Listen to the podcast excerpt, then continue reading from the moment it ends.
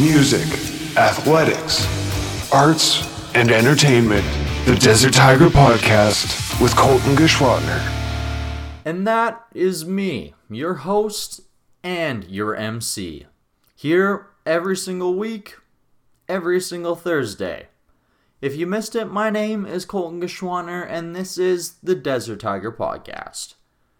Whatever you're tuning in on, wherever you're tuning in from, and whoever you are, thank you so much for tuning in to episode 23 of the DTP with my guests, White Chocolate Thunder. Now, right away, you probably did one of two things. You either thought, to yourself, well, that's a little bit of a silly name. Or you thought to yourself the exact opposite.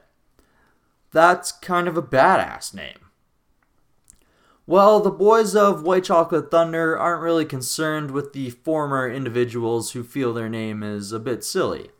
They're more worried about impressing those individuals with their high energy, antic driven stage show as well as their easy to dance and chant along to style of alternative rock and pop punk. What started out as a funky Red Hot Chili Peppers cover band out of high school between friends and band members, vocalist and guitarist Johnny Molyneux, guitarist Jordan Noah Tavares, and drummer Tanner Statham, eventually ended up finding its influence in bands from All Time Low and Five Seconds to Summer. After this, the band ended up making the natural progression to pop punk.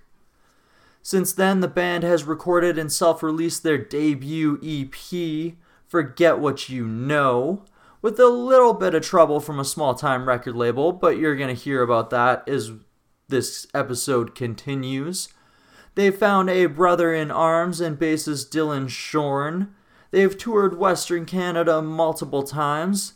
They have created possibly one of the most DIY music videos that also may be the music video to feature the most pop figurines.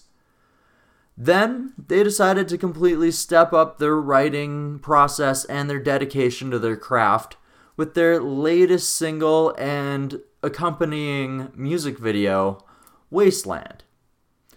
I recently sat down with Dylan and Johnny of White Chocolate Thunder to discuss all of these topics, as well as their plans to record some new material in the very near future, their aspirations to break into the Canadian East Coast in the United States scenes, we talk a little bit about hockey, we talk about some video games, and me and Dylan find a little bit of a mutual love for Beast Wars or Beasties if you're a little bit of a 90s kid. So sit back, relax as we ride the tiger. As you know, before we start our episodes, we like to play you guys a little bit of music and take care of a little bit of business. So I got to go ahead and tell you guys about our great sponsors that allow me to bring you the Desert Tiger podcast for free every single week, 52 weeks of the year. First off, you know, I got to go and tell you about Collar and Elbow, which is a wrestling inspired streetwear company that was started by Al Snow. If you guys go ahead and head over to Collar and Elbow's website, if you like something you see, if you like a shirt, if you like the sweatpants, if you like the towel, if you like one of the toques, if you want to maybe save yourself a little bit of money, you can get 10 extra percent off of your purchase by using the code DTP when you check out. I also need to take a moment and tell you guys about Audible. Audible is a audiobook app that was created by Amazon. They have a ton of different books, and if you go ahead and head on over to www.audible.com slash DTP, you can get yourself one free month of the Audible service and one free audiobook. All right, so now that we've taken care of a little bit of business, let's go ahead and play you that song that saw White Chocolate Thunder step up their writing and their dedication a little bit. Let's go and play that newest single for you. This song is called Wasteland.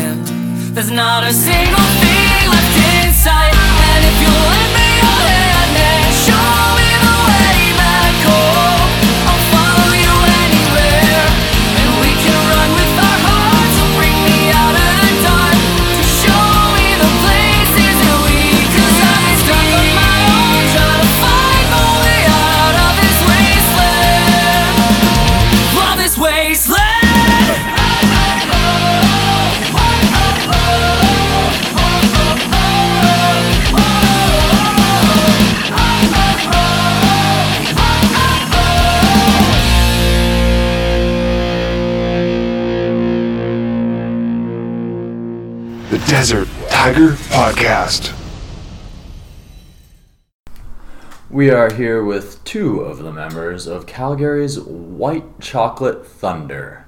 Do you guys want to introduce who you are and what you do in the band, please? I'm Johnny. I'm the lead singer and I do rhythm guitar. I'm Dylan. Uh, I play bass and I sing backup vocals. Awesome. So, how did White Chocolate Thunder end up coming together, and how did you guys get such a badass name? Oh man. Okay. Uh, the band formed out of high school with uh, our drummer Tanner and our lead guitarist Jordan. Okay. Uh, they pulled me into it probably a few weeks after they had started. And then we played for a couple years. And then Dylan joined the band afterwards, and we started to pick up a little bit more momentum. Momentum. Mm-hmm. yeah, I joined like a year and a half ago. Uh, yeah, getting there. Yeah. And the name is a mystery. it's one of those things where you say something cool, don't think much of it for two years, and then all of a sudden you're stuck with a name that you can't explain how you got. That's fair enough. It's it as everyone always seems to pick a name because it's just like we have a show, we'll change it later. It's like, well, it, it's stuck. It's like okay, well later was later's not an option anymore. okay, so how was the start of the band? Like, did you guys start writing right away? Was it more so just covers? Like, how did you guys progress into the recording of your first EP? Um, Weren't you guys a Red Hot Chili Peppers cover band? At yeah, first? we were. It's start White Chocolate Really? Thunder started off as like a funk cover band. I've seen the videos. Yeah, and then it we wrote our own songs at the time that were very Red Hot Chili Peppers esque. Mm-hmm. Then we kind of that kind of got phased out, and so we started writing the songs on our EP "Forget What You Know," Yeah.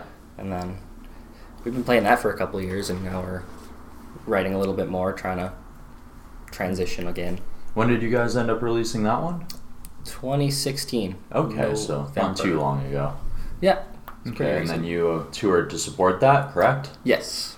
Once in May with Mostly Wanted, and then July with On the Front Line. Nice. How were those two tours for you guys? For being our first tours, I think they went pretty well. Eye opening. Oh, think- definitely eye opening. I think Always. we thought we were so prepared at the beginning of the main tour, and like the first two or three nights, we realized like, wow, Man, tou- We tou- kind of- tour separates the men from the boys in the music industry. It Oh, yeah. seems. definitely. Is it? Is it? Is a huge change from the local scene to actually being inside of a van, sleeping on floors, and inside of that van, and Oh, yeah. you hear people people talk about that. I was pretty stoked. Those are the coziest floors ever. as long as you can find cozy floors, it's all all right, right? exactly. Nice. So, do you guys have any favorite tracks off of that EP? Anything that really stands out for you, or hmm. On Forget What You Know. What's your favorite song? I think the track that the title came from, "Take My Hand," has like a special place because we made that music video for it with the pop vinyls. mm-hmm. So we had this weird idea. Well, how did that come about? It was a little bit influenced by that old Sum 41 music video, but then it kind of Yeah, it was just. I mean, we collect the pop vinyl figures, so Yeah. it's just kind of like, what do we have lots of, and what can we do? it was Mhm. a variety. We could, Yeah, we can make our own just comic video using all these guys. Mm-hmm. So you, you guys just find pop video like figures that looked like yourselves, or did you alter pop We- figures? Made some of our own. They come with little do-it-yourself kits. Really? So we just made our own little guys for us, Mm-hmm. and then used all of our other ones. Like I've got a Star crap Wars, ton of Star Wars. Um, wrestlers, uh, Walking Dead. What else? Buzz and Woody. yeah. It's it's a lot easier to put little action figures into a video than actually acting out your own video. We made these big True. scenes, Mhm. but the whole thing was contained within like John's parents' living room. but it looks so big because we were able to make like a big stage. But a big stage for these little pop vinyl figures is like as big as a couch. Yeah, but it's like if you actually like scale it and like shoot it Yes, properly, it actually like creates the illusion that it. It was so much fun setting up a big set. I remember we had like these the blankets draped and it like looking into it, it looked like a huge stadium. Mm-hmm. But it was just blankets draped and like held up by like duct tape and I don't know what else we used. Hmm. It was so cool. Duct tape and mic stands. Yeah. And we, we put on like the black gloves and we had like the black stage so you couldn't really see our hands so when we moved the figures Okay, I was gonna ask. I was like, so how did you guys end up like moving the figures without like? strings and like black mittens and gloves so you couldn't see our hands really. Yeah. Okay, so just like really subtle movements behind Yeah. everything, so that people are focusing on the pop figure rather than your hand. You can pick it out if you look carefully enough but you're not paying attention. Mm-hmm. Because you're really you're fun. looking at the face of the pop figure, right? Mhm. So. It made me think of that thing. Like I remember seeing people do it in high school in like drama class, where you dress up in like a black suit, but then you have like certain like maybe your face has a mask on it. Just the like light and shadow play. Mm-hmm. Yeah, definitely. It's pretty cool how you guys ended up coming up with that. So let's talk a little bit about your guys' newest single, Wasteland. You guys, it sounds like you guys put a ton of work into it just based on like everything you guys were saying about it and everything. Like, Thank you. what does that mean to you?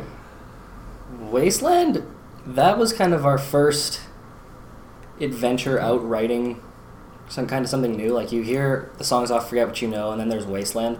And I personally feel Wasteland is a step above. Mm-hmm. It was the first song we wrote with Dylan. Okay. And uh, obviously having Shane and Cody from Mhm. Bellevue helping out made a huge difference in the whole process. Just Mhm. having a couple extra voices to help out. Yeah. And Cody's a wizard and made me sound good, so. Um, but just hearing the response from everybody, yeah. like, it was pretty awesome to have it so well received right off the bat. Forget what you know, kind of. It took a little while to gain some steam, Mm-hmm. but I think going on the two tours, gaining some a little bit of following, and then dropping the Wasteland Yeah. single, it was just huge. Just so many people picked it up right away. Mm-hmm. Felt pretty good. Awesome. It felt like a bit of a graduation from where we've been at Yeah, that's the word. to a I new wanted. level. and I think we've been talking about it since with what we're recording now. We kind of we're always like pushing ourselves to get better, and we expect a certain level of ourselves now in terms of our songwriting and our playing, and Mm-hmm. and it's nice to kind of have that as a benchmark, Mm-hmm. knowing we can do that and we can do better. Yeah, that you guys have raised the bar and you can actually meet and exceed it. hmm exactly. Okay, that's awesome. So you guys also worked with Cody and Shane for the video as well for that. Is that correct? Yes. Yeah. How was the process for working for that, and how are they as videographers to work with? That was the easiest day ever. I mean, for me. It Just was- like, for everything that could have gone wrong or how, because we haven't done a music video of just ourselves yet. Yeah. So we're we're pretty inexperienced in that section of it. It But- felt like a well-oiled machine that day. Yeah, everything just went together pretty perfectly. Hmm. There was no like, you know, there was no mess ups. I guess. Yeah. All the setup went well. Getting everything in place went really easily. I think we kept it all under budget too. Like Oh yeah. we budgeted for more, and I think we may have spent less than we expect. Uh, expected. Hmm.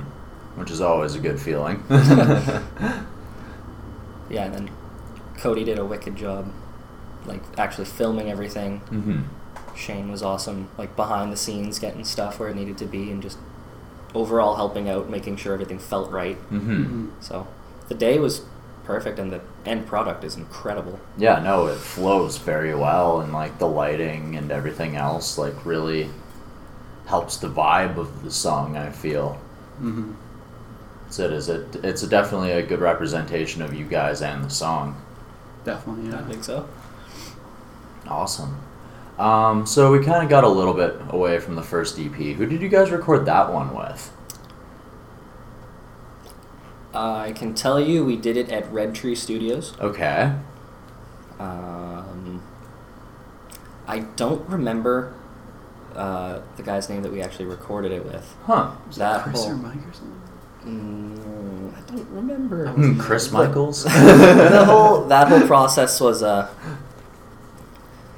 that was a that was a different process. At Yeah. the time, we were quotations signed Mhm. to a label called Blackstream Records, and they wanted to help us produce this EP. So we paid uh, for the recording and everything, and Yeah. they were just kind of there along the process to help us get it done Mm-hmm. and I think we were we were like a year out of high school at that point. Okay. So somebody approaches you and they're like, "Hey, we wanna we wanna sign you and do this with you." We were just like, "Yep, I'm in. Let's go." Mm-hmm. So we did all of it, and then they kind of they unfortunately went under, so we Mhm. had to get what they worked on back to us, and uh, we kind of sat on "Forget What You Know" for a while, probably a good year and a half before we decided we could actually release it. Yeah. Had to build up the money to actually get it pressed and do the promotion. And Yeah, and once once we felt happy enough with it that we Mhm. could put it out, it was like it was almost a lot of just sitting down with it and learning to love it. Mm-hmm. Okay. So, getting back to the newer things, what's what's coming up for White Chocolate Thunder? Is there some more recordings? Is there some more tours coming up this year? What's what's on the docket? 2018, new year, new us. Uh, I think. How many weeks is it? How many weeks are we out from going to the studio with Cody again? Four? I think we're going in a month. Oh wow. Yeah, maybe three. Oh man, we're not ready. Actually, I think we are. We, I know. I think we're good. We did some off the floor demos of Cody about a week ago, Yeah. Okay. and I think we kind of like. I don't know. I was blown away with What, we came we up were, with? Yeah, what we were sitting on, kind of. It, it felt very much like we had these ideas up in the air, and once we put them down on, not onto paper, onto recording, it was kind of like, wow, there's some real potential here, and it's exciting. Now we're we're going in to record. Is it five songs? Yep. Five songs with Cody, and then from there, I guess we're kind of taking it one thing at a time. So we're focusing on getting that done, and once we have that, then we're gonna not sit on it for as long, definitely, but we're gonna Do what we can to get it ready and make sure Mhm. that when we do put it out, it explodes. Yeah. okay. So make sure that people know that it's on the horizon. and- Yeah, exactly. we want to get it to more people. Yeah. So what we did with the first EP and then the second single, we felt like we reached more people with the Wasteland than we did with EP, and we want to reach even more people with this than we did Mhm. with Wasteland. Well, hopefully the traction you guys got from Wasteland will help propel that potential for the album or next EP to Yeah. gain some ground. hmm Yeah, definitely. Mm-hmm. Yeah, that's the hope. And I mean, just kind of going back to what you're saying about how it's different from when putting it on paper into actually recording. Mm-hmm. For the first time playing all these songs just in a room together, we hadn't done that yet. Yeah. We'd all sat, like maybe three of us or two of us at a time, and the songs got put together. But actually, for the first time playing them in a room and the product that we got out, I was stunned. Mm-hmm. So I'm really excited for. I just realized thinking further out, I haven't been like in the mindset thinking further out. I'm so in the mindset of like what we're gonna do in studio still, and like Mhm. writing and the production and the ideas. Because I, I keep telling the guys like listening back at those live off the floor recordings, that I feel like they're like every time I listen to them, I have like five or six ideas like Mhm. fly through my head about what could go there, or what could go in the next bit, or how this song could sound. So I'm still very much in that mindset of writing. I'm not Oh, thinking past absolutely. it. Yeah. Which is which is fair, right? You guys want to put the best effort possible forward on the next EP, mm-hmm. especially if you want it to reach more people than Wasteland. Yeah. Yeah. Once we're done it, I think we have to like take off the artist hat and put on the business hat. Yeah, the, the marketing. Yeah. The the, the non fun side music Exactly. industry. Some people find it fun. Some people like it. I love business. I handled every aspect in the bands I was in. Working with Shane and Cody definitely helps us put on that business mindset. yeah, they're definitely geared towards that for sure. Like they've oh. constantly thinking about how could they further the people that they're working with Mhm. as well as themselves and But then also working in studio with them, the artistic side of things is really fun working with them as well. Yeah, they Different can, ideas. They can wear both hats very well. Yeah. I struggle with one of those hats. Well, is it's it's a hard transition to actually find out how to promote and reach out and actually get your word out there, especially when there's so many other people that are trying to do the exact same thing. Yeah, exactly. Mhm. So it's it is having somebody who has like a little bit more business experience or can think with that to like help guide you and teach you can definitely make that a lot easier of a transition for you. Oh, for sure. Mhm. Do you guys plan on shooting any music videos for that EP right away, or is that going to be something that's on a little bit of the back burner? And we haven't even talked about that. I feel like we should. There's definitely like potential, but Pop vinyl round two. it's cheap. Yeah, that's always the thing. It's kind of the unpleasant side of things is talking about budget, Yeah. and it's like, it's so unpleasant when you're like in that artistic mindset, talking about like, can we afford to do a sixth song, or can we afford to do two music videos? Mm-hmm. Well, you know, It's the stuff you want to do, but then you have to think a little bit more realistically, Well, it's it. which is a lot less fun. You, it's it is like how much work do you want to put into it? Do you want to put a ton of time planning into it and make it as like and try and figure out how to make it as cheaply as possible, or do you want to just get it out as quickly as possible? Right? Mhm. Yeah, exactly. That's it. Is there's always a way to plan videos to try and make them budgetable, but it's it is most people just seem to try and rush into it and end up dishing out a little bit more than maybe they should sometimes. But we never want to like i know when we were talking about this current music video we had grand ideas but i think we realized that if we went for those we might get something like get a lot of ideas that are kind of all six or seven out of ten but instead we kind of like chopped it back to like one idea and did it 10 out of 10 so that's definitely uh, that's you know the limitations of the budget yeah, of course. play into that. But we never want to put out something that isn't 10 out of 10. So if we can't do it 10 out of 10, we figure out a way that we can Yeah, of course. with our the means available. hmm Push forward and persevere. hmm Okay. Awesome. So, do you guys have any favorite road stories from the tour or some favorite stories from shows or anything? Man, Well, there's a few. there's Tanner getting a ticket. Oh yeah, First day of tour. first day of tour driving. first hour. that was driving to get the entering speeding ticket. Banff National Park. Oh boy, Jordan losing his keys oh, that was good. in. First night. the middle of a festival. Yeah, that was that was a that was kill that first night. um, me on stage when we were setting up at the festival. I'm setting up, and like when we're setting up, this tour was like a comedy of errors, and like setting up each night, stuff went wrong with my rig, stuff went wrong with like just everything went wrong that possibly could almost every night. Oh yeah, it was just me and you though. Yeah, and this guy comes up to me when I'm on stage, and I can barely hear what he's saying. Something like, "Oh, I heard about you guys yesterday. I'm like, I'm gonna stay and watch." And I was like, "Yeah, totally, stay and watch." Mm-hmm. And then after the show, sh- like Cody comes up to me, he's like, "Did Twista talk to you?" And I was like, "Who's Twista?" he's like, "That guy over there, Twista. He's like a huge rapper from the '90s." And I was like, "Yeah, he talked to me." Look And at it on Instagram later. Oh, he's got millions of followers. Yeah, looking him up on Spotify. Yeah, he was just sitting there. back in the day. bobbing his head. and like when we were set. playing, he and all his entourage were watching us. That was cool as heck. Yeah, knowing that now.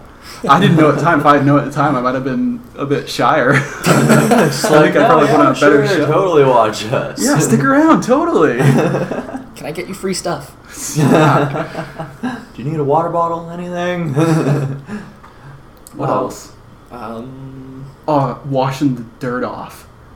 At the festival we were at, we were parked in this area that it was like all the grass had kind of been driven over so much that there was mostly dirt and dust. hmm and it was like hot and humid, dusty and windy. So everything we had and everything that was on us and ourselves, we were like covered in sweat and dust Yeah. for two or three days. And then right before we played, uh, John Jordan and I and the singer of On the Front Line all went down to the river and we like washed off all the dirt and we just felt like rejuvenated. It was so nice. two inches of dirt gone. And it was like freezing cold water, but it was so nice. Ugh. You know what? I have my favorite tour mm. story. Showing up in Vancouver like a day early. It was just Oh. you, me, and Jordan. We had nothing to do. Went and hung out at Granville Island. Me and Jordan started planning a little prank. We were gonna dunk Dylan in the water. hmm We just gone kayaking. Yeah, we just got back from kayaking and it didn't work. I ended up in the water. This like disgusting gasoline It was poop gross. dock water.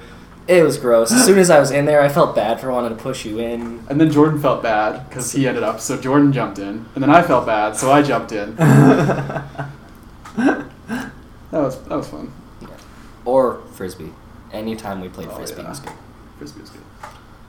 we had frisbees on tour with on the front line, and any 2nd Mhm. that we had when we were kind of like downtime, everyone would bust out a frisbee, and we'd all get into a big circle in parking lots and fields and anywhere we could play frisbee, we played frisbee. So it was good to have something to just take up the time and like break away from the actual like hustle and bustle of being on the road. Yeah. Definitely. That's it is. It's awesome. That's just something as simple as a frisbee can just like take away that half hour and. It's just the most fun thing when you've been cooped up in a car for like three or four hours driving. hmm Just stretch your legs and hmm Especially in some of the drives in Canada where it's even longer than that and. oh, the Oh. delays. Oh yeah. first tour in May, uh, our first show in Vancouver, getting out all the way to Vancouver. We were heading out that way. And we played a show in Revelstoke the night before. Yeah. So we Yes. stayed in Revelstoke. And then we wake up at like 7 or 8. And like an hour and a half before that, 6 a.m., a semi had like blown up on the highway. and it was like what should have been a four hour drive became like a 12 hour drive.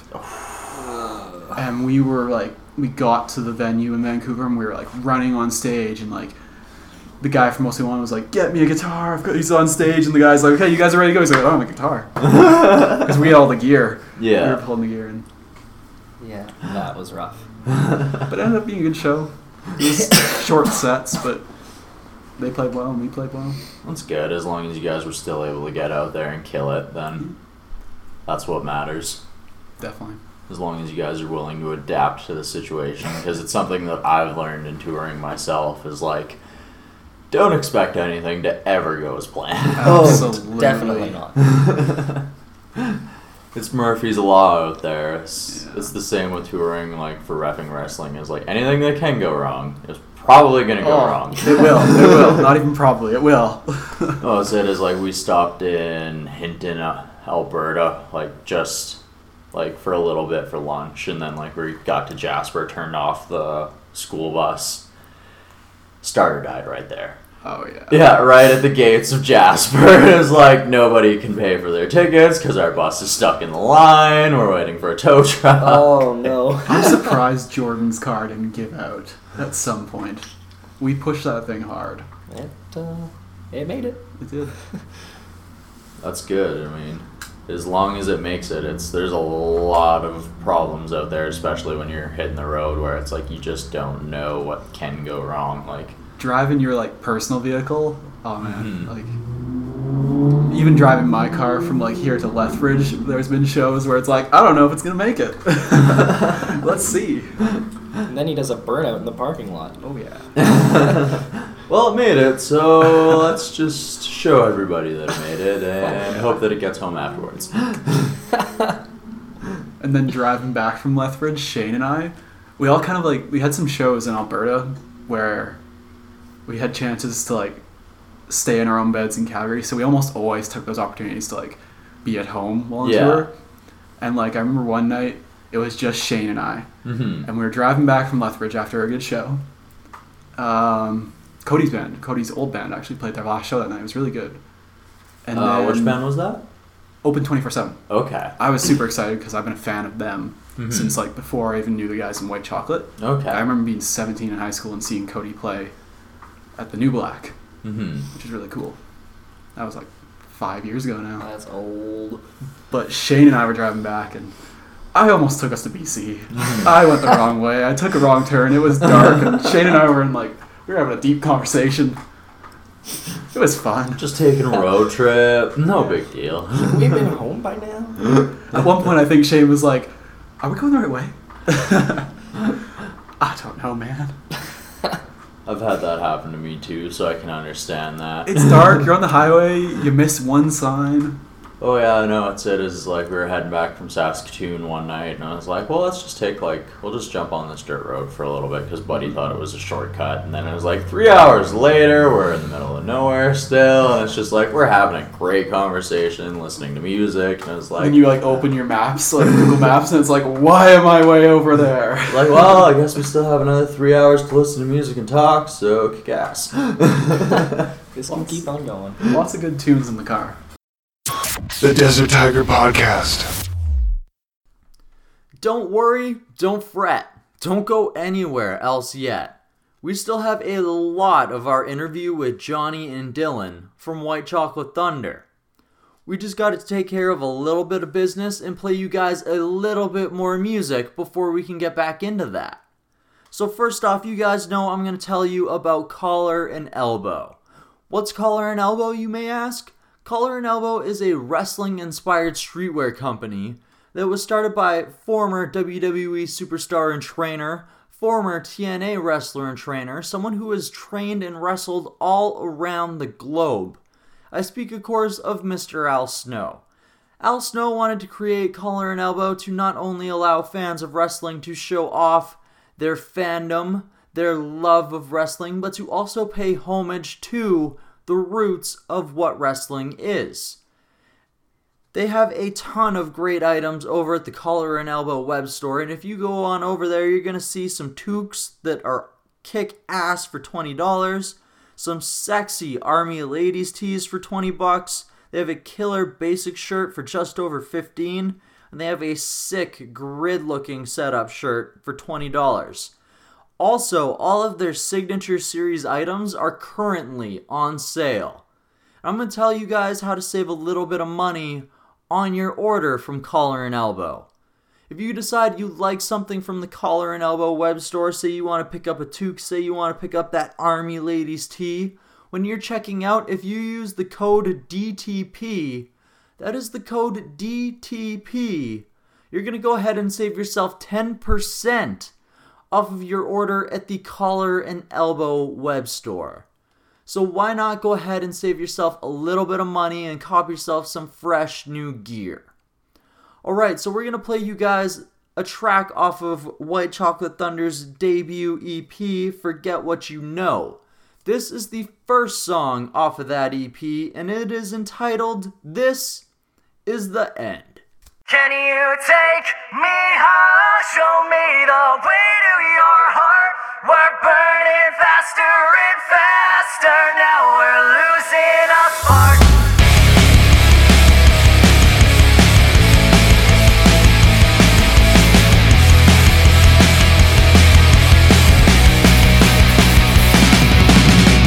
Hurting's gone with each and every passing day. Broken hearted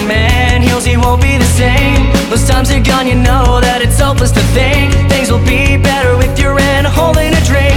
When you said you gave my life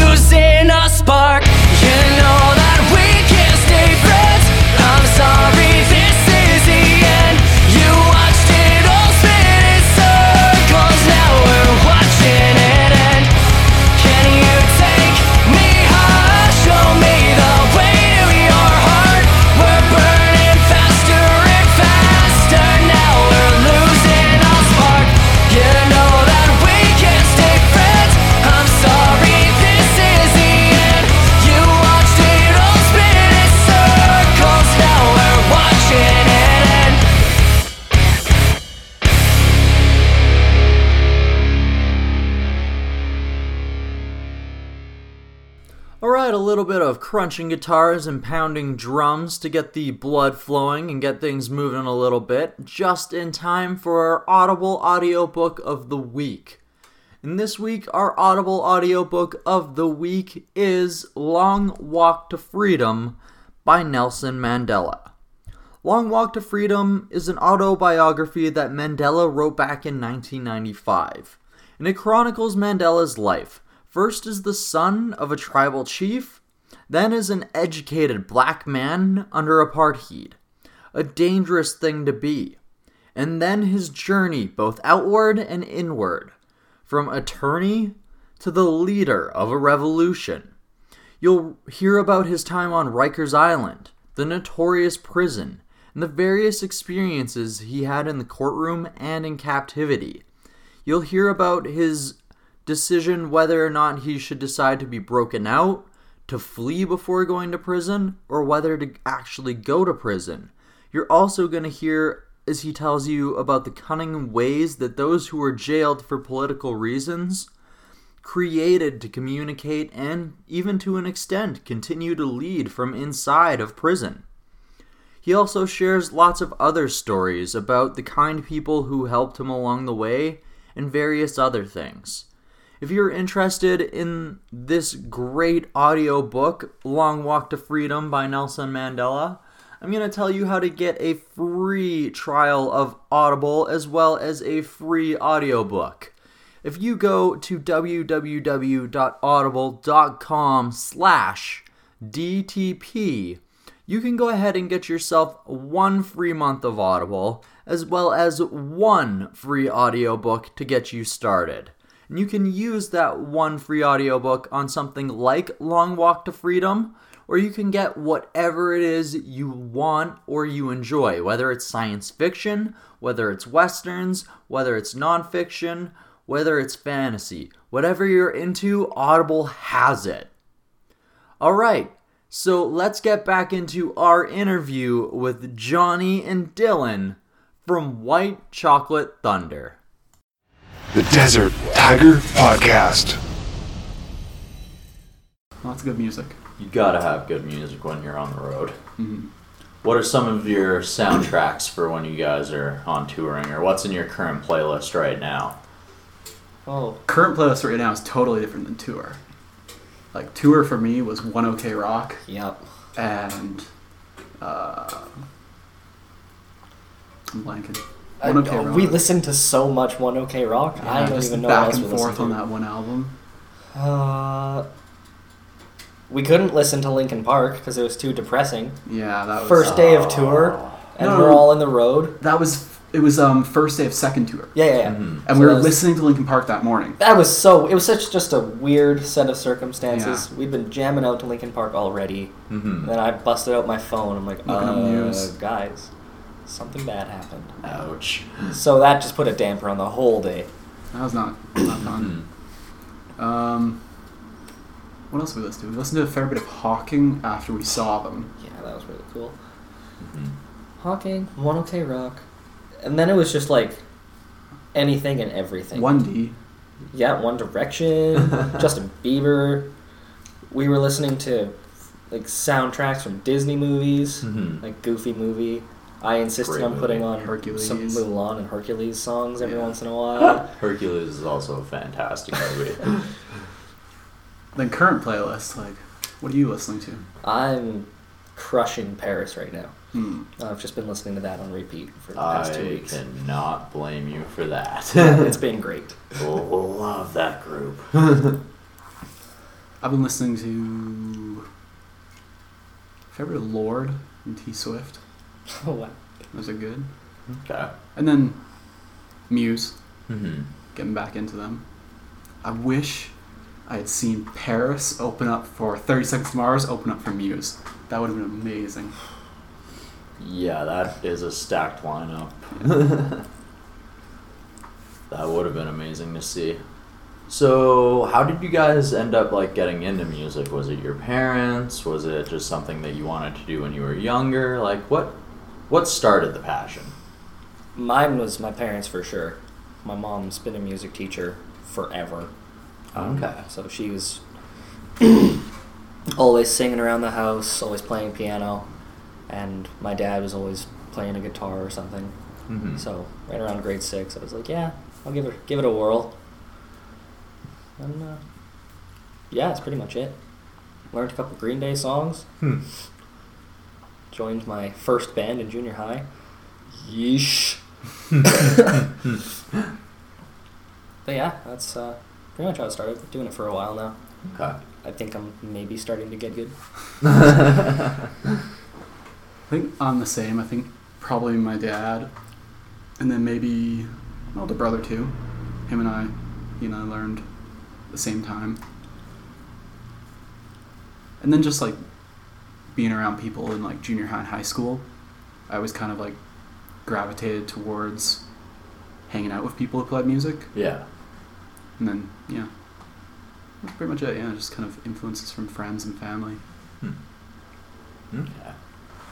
Nice. So, who are some of your guys' high school idols, influences? Like, who helped you get through the hard times? Like, Hmm. It would mostly be musicians for me, like, idol, like idolizing musicians. Like I was always a big Paramore fan in high school, still am. mm-hmm. Like Rise Against, really loved listening to them. Yeah.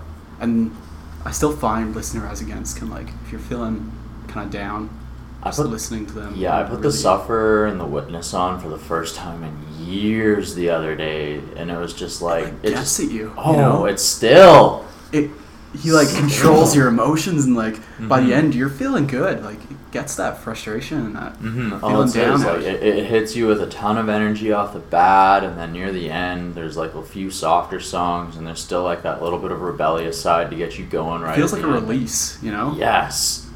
that hearing him scream and stuff who are you High school was weird.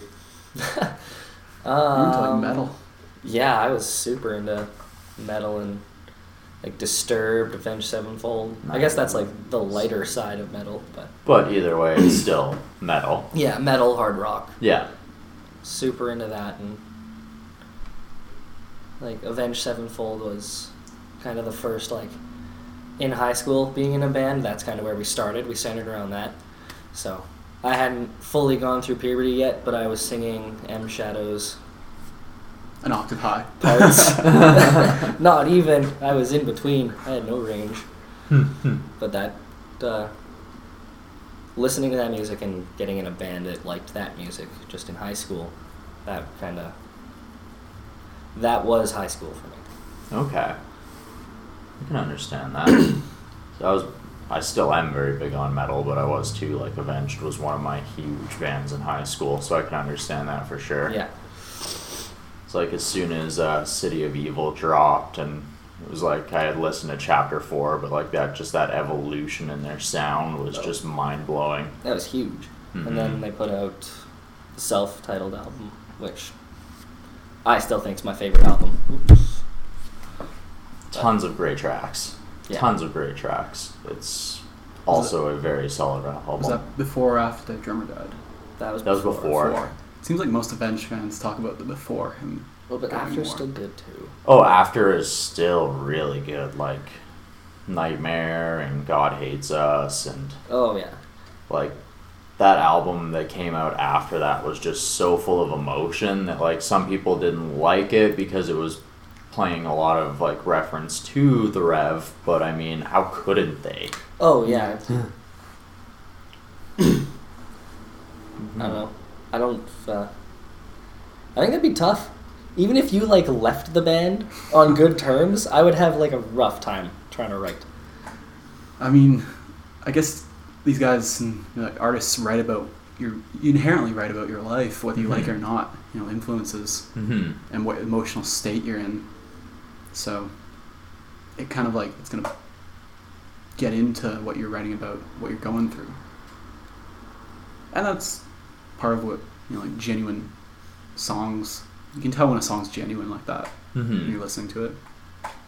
It's true. It it really is true. Like it comes straight from the heart, and hmm you can sense that. You got it. Oh, Oh, I was just gonna say, which is why this new EP is gonna be great because we're all stoked on it. Oh yeah. I've been telling John like, whenever we're working on something, I, I feel like I'm always like going back to like, this sounds way more. I was gonna say believable there. Mm-hmm. I think it's that. I think it's like when we play stuff off Forget What You Know, we're a bit kind of like past it almost. It's not that we don't like it, it's that we want to do something fresh. Yeah. Mm-hmm. Forget What You Know is a lot more of. Like the songs, they could have meaning. You could find something in there, I'm sure. Yeah. But it was mostly written just like. It was very. That was our introduction to songwriting, so we just Mhm. kind of wrote what sounded cool in some parts, and like some parts would be a little more clever than others. mm-hmm. But I think now we're focusing a lot on writing almost a story, but Narrative. There's yeah, definitely a, a narrative that The songs. it's not out of nowhere. It's like mix. Like I pull from when I'm writing, I pull from stuff that like Jordan was doing that day, or Dylan said this one time, and I thought it was really cool, so I wrote about it. Kind Mhm. of stuff like that. We've really worked more into uh, just a personal sort of writing. Okay. So a lot more from the heart, a lot more based on your lives and experiences and Yeah, we're listening to it now. You'll find a meaning, and you'll get a piece of us in it. mm-hmm. At that point in time, right? 'Cause Yeah. that's what an album is. Is it's it's like a picture of that period and time of your life. Yeah, And absolutely. then like it, you evolve and change as a person, and you can like see the progression of artists as they grow as human beings through their music. Mm-hmm. Goes for any artist, really. Yeah, it's true.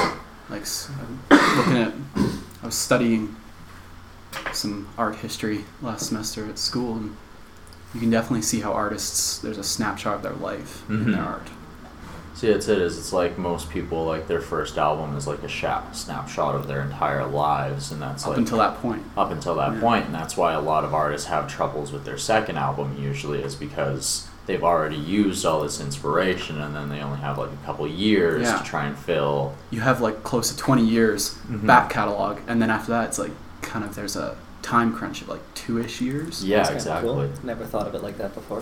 hmm That's cool. i think i heard josh ramsay say that in an interview Yeah, no, and then it's usually the third album where they start to actually like see like okay now these are the experiences I'm going through and like I can transcribe it a little bit better. you can tell artists that kind of have the craft down of songwriting Yeah. when it's like you can get those ideas out in a concise manner. I think that's something we've really learned too. I think you were saying with like forget what you know, maybe the craft wasn't very honed, and now it's more the skills to get those ideas out Mm-hmm. are much more there. Okay. Nice. You guys uh, mentioned that you have listened to quite a bit of pop music, and you guys do quite a bit of pretty fun covers. Oh yeah. You guys have any favorite song to cover, and is there anything on the docket that you guys are working on? Hmm. Favorite song to cover? Um. Ed Sheeran. Yeah, I was That's gonna say "Shape of You" was really fun to play on both of our tours. You guys do that one very well. Thank you. What a what a good song. Like I saw an interview of him talking about how they wrote it. So good.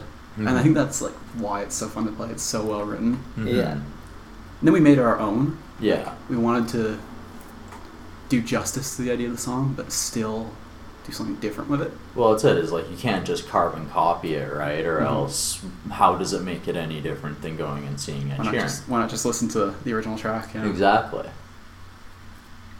Yeah, I'd say Ed Sheeran. I mean, we've been playing all-time low covers forever, Mm-hmm. Oh, but learning. That's that's just fun because it's already in our sound. It's already Yeah. there. Like we pull so much influence from them already. So just Mhm. playing their songs, it's it's almost like if we need a song at the end of the night, we're like, all right, just pick an all-time low song. Hmm. We'll have one more.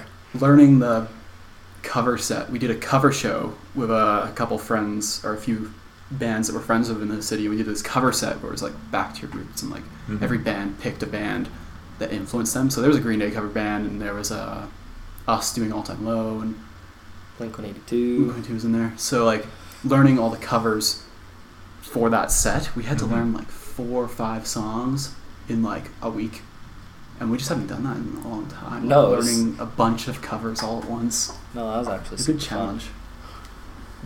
Awesome. Was that like a rocking for dollars thing or?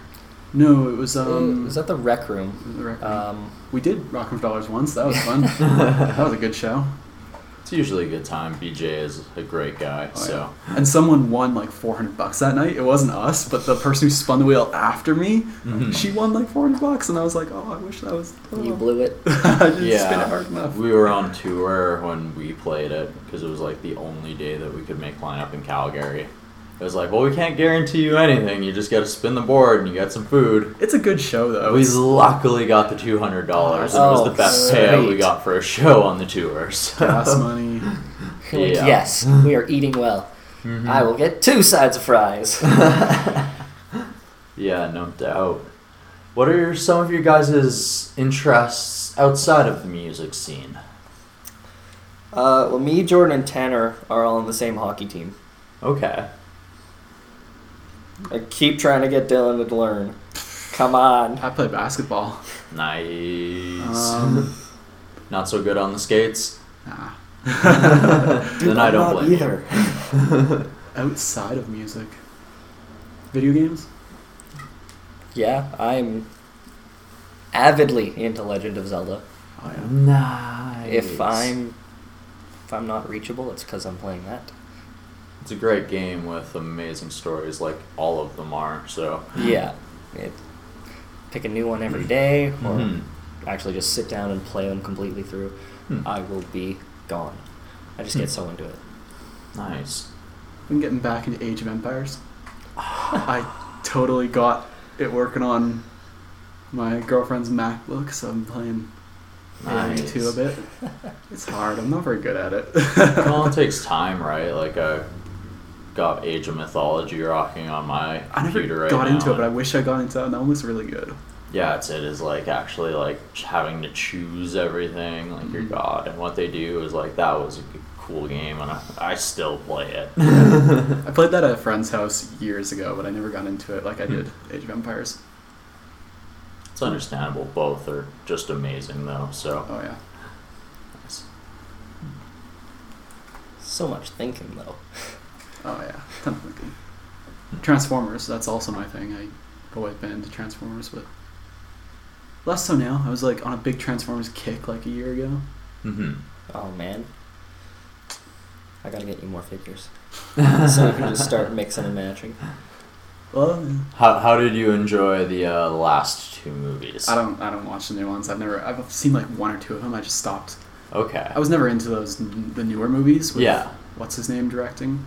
Michael Bay. Yeah, they're good-ish. I just. Yeah. It's a lot of explosions and I was never into the original cartoon because I was a bit too young for it. Like it came out in the late '80s or something. yeah. With the original Transformers, I was into the Transformers in the '90s that came out, the Beast Wars, Oh, because that's what was on TV when yeah, I was like- young. See, that's what I got into too. I saw a few of the reruns of the old one, but then they made the new movies based on the older ones, and I didn't really Mhm. know the characters very well. So It's it is like I've seen the old like Transformers movies and stuff, and Yeah. like they were really good. But it was like I remember Beast Wars and Beasties and that was the like TV show that was current, and like it was on like I think it was on whatever car- YTV. YTV, yeah.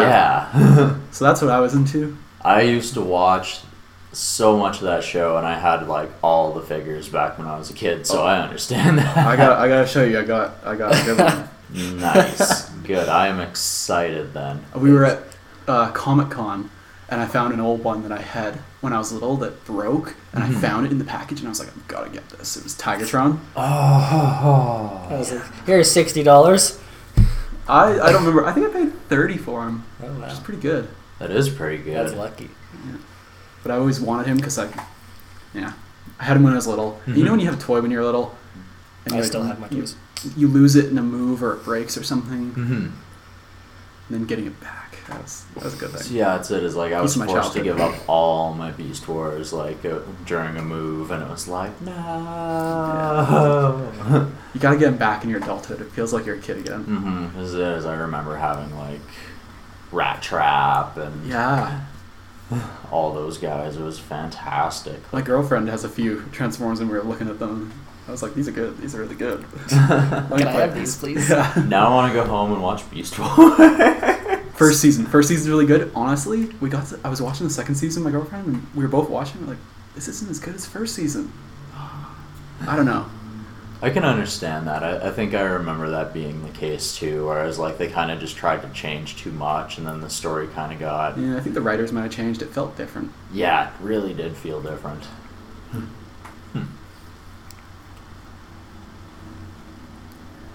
Definitely. So I guess we uh, before I ask one more question of you guys, where can people find you and your music?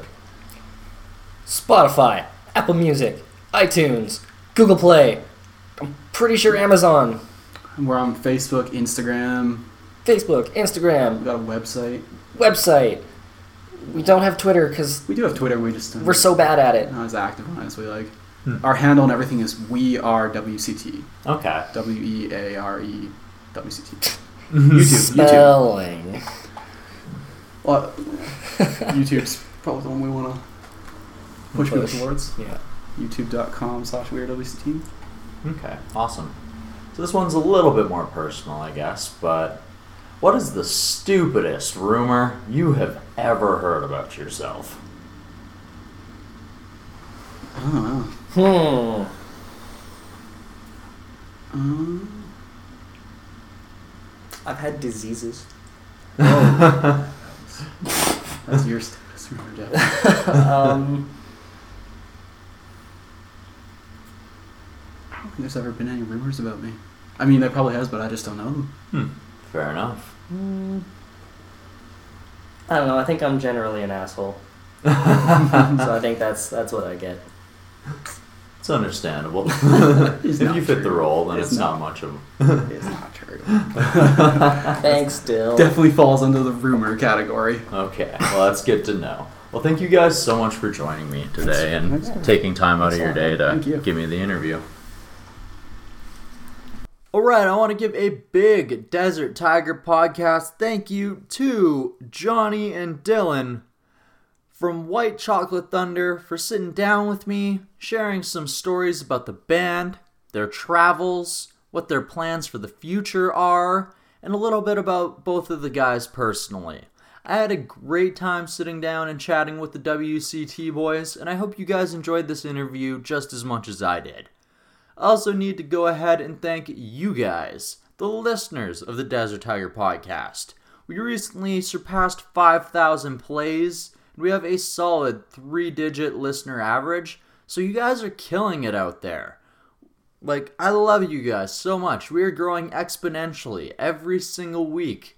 And part of it is thanks to you guys for getting out there and sharing the word about the podcast, sharing it on your social media, even just hitting that play button. It helps us out so much. If you want to help out the show a little bit more, you can go ahead and tell somebody about the show. Share it, or you can go ahead and support one of our great sponsors that I listened earlier in the show. As you know, we like to end off every single show with a little bit of a quote. So I'm going to end things off with a quote from Nelson Mandela, seeing as how we used his autobiography for the Audible audiobook of the week. So this is our quote to end things off from Nelson Mandela. The greatest glory in living lies not in never falling, but in rising every time we fall. The Desert Tiger Podcast. Subscribe, rate, and review. iTunes, Google Play Music, and Stitcher. Follow us on Facebook, Twitter, Instagram. Thanks for listening.